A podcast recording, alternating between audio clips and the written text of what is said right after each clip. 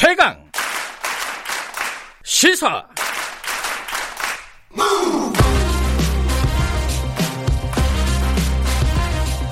지금 여러분께서는 김경래 기자의 최강 시사를 듣고 계십니다.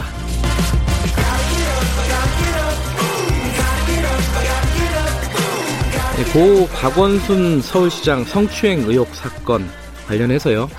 어제 피해자 측이 두 번째 기자회견을 열었습니다. 어, 여기에서요. 피해자가 어, 고충을 그 사건이 어, 이번에 박원순 시장이 극단적인 선택을 하기 전에도 여러 차례 고충을 인사 담당자 등에게 호소를 했는데 돌아온 말은 뭐 예뻐서 그랬다. 아, 그리고 뭐 몰라서 그랬겠지. 뭐 이런 식의 답변이 돌아왔다고 합니다. 어, 이게 시스템이 제대로 돌아가지 않았다는 거고, 그리고 지금 이제 진상조사도 굉장히 좀 여러 가지 어려움을 겪고 있는 것 같습니다. 관련된 내용을 이은희 변호사님을 연결해서, 어, 얘기 좀 나눠보겠습니다. 변호사님 안녕하세요. 안녕하세요. 어, 일단 어제 기자회견 내용 관련해가지고 좀 여쭤볼게요. 네. 어, 피해자가 뭐 인사 담당자에게 뭐 고충을 호소를 했더니 어, 돌아온 답변이 뭐 남은 공무원 생활 편하게 해줄 테니까 다시 비서로 와달라. 어, 그리고 시장에게 직접 허락을 받아라. 인사이동과 관련해서는 이런 식의 대응이 왔다는 거예요. 이게 이런 어떤 성범죄 관련해서 어, 좀 전형적인 어떤 위력 관계에 있는 전형적인 그런 바, 대응이라고 봐야 되나요? 어떻게 보십니까 이 부분은? 사실 이제 과거에는 그런 일들이 되게 많이 일어났었는데 최근 이제 한국 사회의 미투 운동이 이제 활발해진 이후로는 좀 많이 지양됐던 부분이기는 해서 네. 이 상황이 지금 언제 어디서 누구에게 어떻게 이야기가 전달이 되었는데 그것에 대한 대답이 이렇게 나왔다라는 부분이 일단은 확인이 조금 더 구체적으로 돼야 될 것 같고요. 네. 만약에 이런 말을 정말 그 인사 담당자한테 피해자가 했는데도 네. 피해 사실을 알리고 인사 이동이라든가 분리 조치라든가 네. 여러 가지 이제 조치를 요구했는데도 불구하고 이런 식의 묵살이 있었다면 이건 대단히 중대하고 심각한 문제죠. 이게 중대하고 심각한 문제인지는 알겠는데 이 법적으로요. 어, 네. 방조 혐의가 적용이 될 수 있는 겁니까? 어떻게 보십니까 법적으로는? 그러니까 어떤 방조라는 이야기가 들어가려면 네. 그 원 범죄 사실이 확인이 돼야 됩니다. 사실은. 아하. 예, 예. 근데 예를 들어서 지금 문제가 되고 있는 건 강제추행이 있었느냐 예를 들어 그런 네. 것이라면 강제추행이 확인이 돼야 방- 강제추행이 있다라는 전제하에 방조가 있었다 이제 뭐 있었는지 여부 이런 것들을 이제 좀 따져볼 수가 있는데 현재로서는 그것은 좀 어려워 보이고요. 다만 네. 이런 부분들이 확인이 된다면 지금 이 이야기를 들었던 그러니까 구체적인 이야기를 들었는데도 인사 그 담당이고 어떤 그런 업무를 처리할 책임이 있는 자리에 있었는데도 하지 않았다는 이 사람 직무유기나 권한남용 음. 여지가 있는지를 따져볼 수 있을 것 같고 네. 만약에 이제 이런 부분들을 피해자가 민사적으로 이제 불법행위 책임을 다툰다고 한다면 서울시의 불법행위 책임을 묻는 거에는 굉장히 큰 영향을 줄 수 있는 요인이 됩니다. 근데 이제 그 법적인 문제를 떠나서요. 서울시에는 사실은 성폭력 고충 상담 제도 이런 시스템이 있었잖아요.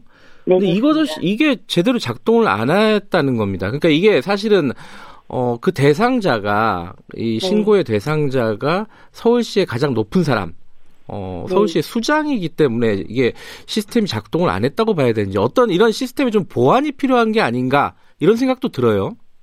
일단 두 가지 문제가 좀 있어 보입니다. 현재 이런 상황들을 보면 네. 하나는 시스템은 있지만 그 시스템을 신뢰하고 이야기해 볼 수 있겠다라는 정도의 어떤 상황이 돼야 피해자가 그 시스템 안에다가 이야기를 하겠죠. 네. 근데 지금 이제 전체적으로 돌아가는 이야기를 이렇게 살펴보면 이 고충 처리 시스템에다가 직접적으로 이야기를 한 것으로 보이지는 않는 아하. 상황입니다. 예. 근데 이제 이런 상황이 생길 수밖에 없는 전제 사실을 보면 우선은 가해자가 만약에 이 전체 조직의 수장이라고 하면 네. 이 부분이 결국은 보고가 되고 처리에 대한 최종 결정권자가 이 조직의 수장인데 네. 이 부분에 대해서 피해자가 선뜻 용기를 낼 수 있었겠는가 음. 거기에 이제 아울러서 만약에 중간에 주변에다가도 이제 좀 많이 알리고 했는데 네. 그런 것들이 알렸는데도 처리가 안 되는 좌절의 과정이 있었다면 네.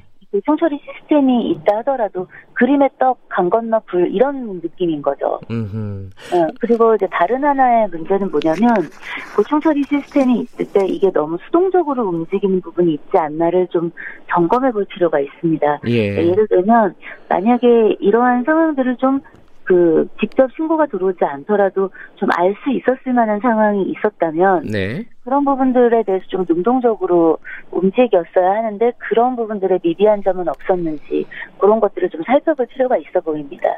근데 이게 좀 쉽게 말해서요. 만약에 인사 담당자에게 어, 고충을 호소를 했는데 아까 같은 그런 뭐 다시 뭐 비서로 와달라 이런 식의 반응이 네. 왔다면은 생각을 해보면요 인사 담당자도 뭐 서울시 소속 아니겠습니까? 인사 네, 인사 그렇습니다. 담당자가 뭐 고충 처리 시스템에 시장이 이런 이런 이런 일에 연루가 됐다라고 이 신고를 네. 하기가 되게 어렵잖아요. 이게 좀 뭔가 보완이 필요한 게 아닌가 이런 생각이 들어요.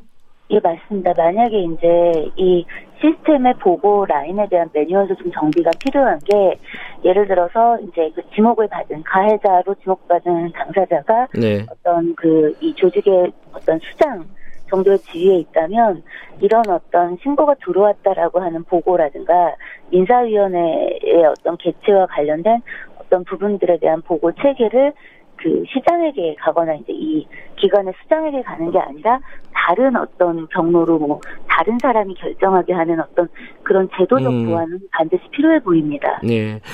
이 관련된 어떤 진상 규명이라든가 수사 상황도 좀 여쭤봐야겠는데요. 지금 네. 경찰이 어 예컨대 서울시와 관련된 압수수색 영장을 신청을 했는데 그것도 기각이 됐고 네. 휴대폰 박원순 시장의 개인 휴대폰 그 압수수색도 기, 어, 영장도 기각이 됐어요.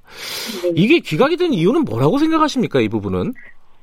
지금 이제 문제가 되고 있는 휴대폰은 그 박원순 시장의 휴대폰이잖아요. 그렇죠. 예. 확보를 한 것도 있고 확보를 못한 것도 있고 예. 그런데 이분의 어떤 사망의 원인과 관련된 부분이라든가 유출 경위 같은 것들과 관련해서 좀 그 조사 부분이 좀 보완돼서 압수수색 영장을 청구했다면 지금 이제 사망 관련된 부분에서는 압수수색 영장이 다 기각이 된 상황은 아닌 걸로 음, 알고 있는데 아, 그 부분은 아마 다시 처리가 될 걸로 보입니다. 아, 그런데 이 재신청을 할 걸로. 예. 예, 예, 다시 처리, 그, 다시 신청을 아마 할 것으로 보이는데요. 네. 이 원래 고소가 됐던 사안 같은 경우는 공소권 없음으로 이미 처리가 됐고, 지금 음흠. 성추행 강조가 있냐 없냐를 수사하겠다라고 한다면, 네. 예를 들어서 원안 자체가 조사하기, 어- 수사하기 어려운 상황인데, 네. 그 부분의 강조를 수사하기 위해서, 강조 여부를 수사하기 위해서 지금 당사자, 사망한 당사자의 휴대폰을 압수수색하는 게 실익이 있냐 혹은 온당하냐의 부분 때문에 법원이 이 부분 반려한 것도 있고 음흠. 다른 측면에서는 네. 방조를 했다면 방조한 다음에 그 사람들이 뭐 저기 박원순 시장에게 보고를 했을 것인가 뭐 그걸 보겠다는 건가 음흠. 이런 부분 때문에 그런 것들을 조사하고자 하는 거라면 사실상 지금 압수수색 하겠다고 하는 그 박원순 시장의 휴대폰과 네. 지금 수사하겠다고 하는 어떤 방조나 무긴 관련된 부분들의 연관성 음흠. 이걸 통해서 이 부분이 뭐 밝혀질 수 있을 것인가의 부분이 좀 요원하다. 그리고 음. 그런 부분이 네. 이런 것 때문에 그러하다라는 뭐 예를 들어 그 참고인 분들 조사를 했는데 실은 이렇게 보고를 했다. 뭐 문헌상으로 뭐 남겼다. 같은 것들이 좀 나온 상황이라면 그 휴대폰 이 압수수색 부분에 대해서 검토를 좀 더 해달라라고 이제 좀 신청하고 법원도 이걸 고민할 수가 있을 텐데 네. 지금 상황에서는 그런 것들이 전혀 되지 않은 상황에서 일단은 그 망자의 휴대폰을 다 이제 압수수색해서 그 예전 것부터를 다 보겠다라고 했으니까 법원에서 봤을 때는 좀 온당, 온당하거나 합리적으로 보이지 않았던 측면이 크지 않았을까 싶습니다. 지금 이제 어, 서울시의 자체 조사는 사실상 무산이 됐고 어, 예. 피해자 측에서는 고- 어, 국가인권위원회에 다시 진정을 하기로 했습니다. 네. 근데 인권위도 생각을 해보면은 이게 강제 네. 수사 권한이 없지 않습니까? 이게 제대로 될까요? 그렇죠. 그래서 서울시의 좀 협조는 반드시 필요해 보이고 예. 서울시가 그 단순하게 아 우리가 뭐 저 조사단을 꾸리지 않겠다라고 하는 것과 별개로 네. 내부적인 조사와 동료는 해야 하지 않나. 음. 사실은 그런 의무가 있잖아요. 서울시. 네. 네. 네. 근데 예, 예컨대 지금 뭐 면직이 된 정무라인 같은 경우에는 서울시에서도 네. 컨트롤이 쉽지는 않을 것 같아가지고 이게 이제 음. 국가인권위에서 과연 진상을 규명할 수 있는 그런 권한과 이런 것들이 어 갖춰져 있는가 예상이 좀 또 이게 경찰 수사도 지금 난항을 겪고 있는 상황이고 좀 어렵지 않나라는 생각이 들어요. 이건 어떻게 생각하십니까? 현실적인 것들을 말씀을 드리자면 네, 이제 예를 들어 정무비서 라인 예, 비롯해서 지금 이제 좀 방조나 묵인이 있었던 거 아닌가라는 네, 어떤 수사가 좀 강제적으로 만약에 이루어지려면 그분들이 피의자로 특정이 돼야 됩니다. 네, 어떤 혐의에 대한. 음흠. 그게 아니라 참고인이라면 네, 사실은 그게 수사기관이라 하더라도 그 사람들에 대해서 참고인에 대해서 강제로 이제 뭐 구인하거나 뭐 음. 저기 압수수색을 뭐 할 수 있거나 이런 것들이 좀 어렵습니다. 네, 그래서 이제 그런 측면에서 본다면 사실은 어디서 해도 그 이런 참고인들에 대해서 강제적으로 뭔가 말을 하게 할 수 있는 방법은 없죠. 오히려 이분들이 아 이거는 저기 사실대로 말을 하고 이 조사에 협조를 해야겠구나라는 인식의 전환이 좀 지금 필요한데 네, 그 부분에 있어서는 민주당이나 서울시 측이 좀 이제 양쪽에서 다 이 관련자들에 대해서 좀 촉구하고 좀 그런 부분에 대해서 이 독려하고 하는 것들이 어쩔 수 음. 없이 필요한 상황입니다. 좀 이렇게 그렇게 뭐 원활하게 어, 진행이 될 것 같다 이런 생각은 좀 어렵지 않나라는 생각은 드는데 근데 어제 네, 새로 나온 얘기가 있습니다. 그 이 피해자 측이 그러니까 피해자 측의 변호사가 네. 경찰에 고소하기 전에 검찰의 부장과 어, 부장 검사와 통화를 했다는 거예요.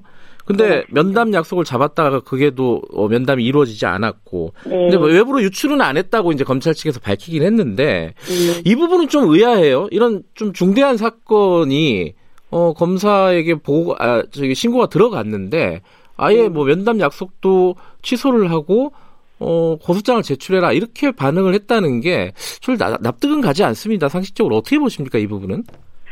저는 여러 가지 이제 가능성은 있는데 네. 그이 부분이 통상 저희가 이제 고소를 하고 어떤 상황들을 이제 수사를 진행하게 되는 상황에서 네. 검찰에 이제 고소 전에 논의를 해볼 수는 있는데 네. 검찰 측이 이 논의를 해야 되는 게 의문이라면 그렇진 않습니다. 아하. 그러니까 예. 통상 고소를 접수하기 전에 우리를 만나서 이 얘기를 들어달라라고 했을 때 네. 이제 그 부분을 들을 필요가 있을 것인가, 그게 실익이 있을 것인가, 아니면 나중에 오히려 이제 이, 이 공정한 수사를 하지 않았다라는 어떤 시비, 부설수 이런 음흠. 거에 오를 수 있는 가능성이 있다면 이건 그냥 음흠. 이 정상적인 절차, 일반적인 절차 안에서 움직여라라는 어떤 판단을 했을 가능성도 있어서 음흠. 어떤 지금 이 약속이 무산된 만남의 약속이 무산된 어떤 그 전제 상황이 뭔지를 저- 제가 단언하기는 어렵지만 네. 그게 어떤 이 서울시장의 문제니까 묵인하겠다 뭐 음흠. 이런 것이라기 보다는 네. 오히려 부담스러우니 거리를 두자라는 쪽에 가깝지 않았을까 음. 라는 추정을 좀 해봅니다. 네. 그리고 어제 이제 피해자 측에서 이렇게 밝혔습니다. 이제 그동안에, 어, 일부, 일부에서는 그 얘기를 했었거든요. 증거를 좀 내놔봐라. 이게 네. 성추행이 있었다면은 정확하게 네. 증거를 내놔야지 납득이 되지 않겠냐라는 그런 식의 요구들이 좀 있었는데 그 부분에 대해서 공개할 계획은 없다. 수사기관에 음. 제출할 것이다. 요 논란은 어떻게 보십니까? 이게, 어, 증거를 내놔라. 이 부분은 어떻게 보십니까? 그러니까 워낙 이슈가 이제 크게 되고 사회적 파장이 큰 사건이니 음, 네. 이제 사람들의 바램 혹은 이런 대중들의 어떤 요구들이 이제 터져 나오는 부분들이 있는 건 어쩔 수 없겠지만 네. 근데 피해자들이 모든 피해자들이 이런 류의 사건에서 증거를 정확하게 다 갖추고 있다라고 어떻게 단언하기도 어렵고 수사가 필요한 부분도 있고 네. 더구나 피해자의 입장에서 이런 어떤 성범죄와 관련해서는 만약에 피해가 있다라고 하면 그 증거들도 그 피해의 내용이라든가 상황을 연상하게 하고 뭔가 그 부분이 다른 이야기들로 회자될 수 있는 여지가 있는데 음흠. 그 부분을 피해자가 굳이나 대중 앞에서 공개해야 하는 건지. 공개해야 될 의무가 있는지는 좀 의문입니다. 네. 그래서 그 빨리 이제 인권위에서 조사 착수를 좀 했으면 좋겠고 네. 그렇게 되기 위해서 피해자 쪽에서도 그 진정을 좀 서둘러 줬으면 좋겠고 네. 그리고 좀 언론이나 이 대중들은 네. 이런 부분의 조사 결과를 좀 기다려서 그 조사 결과를 음. 그 보고서 이야기 해도 충분하지 않겠나 생각합니다. 알겠습니다. 어제 어, 고 박원순 시장 서울 어, 서울시장 성추행 사건과 관련해서 피해자의 기자회견이 있었는데 그 부분과 관련된 어, 얘기를 이인희 변호사와 나눠봤습니다. 고맙습니다. 감사합니다.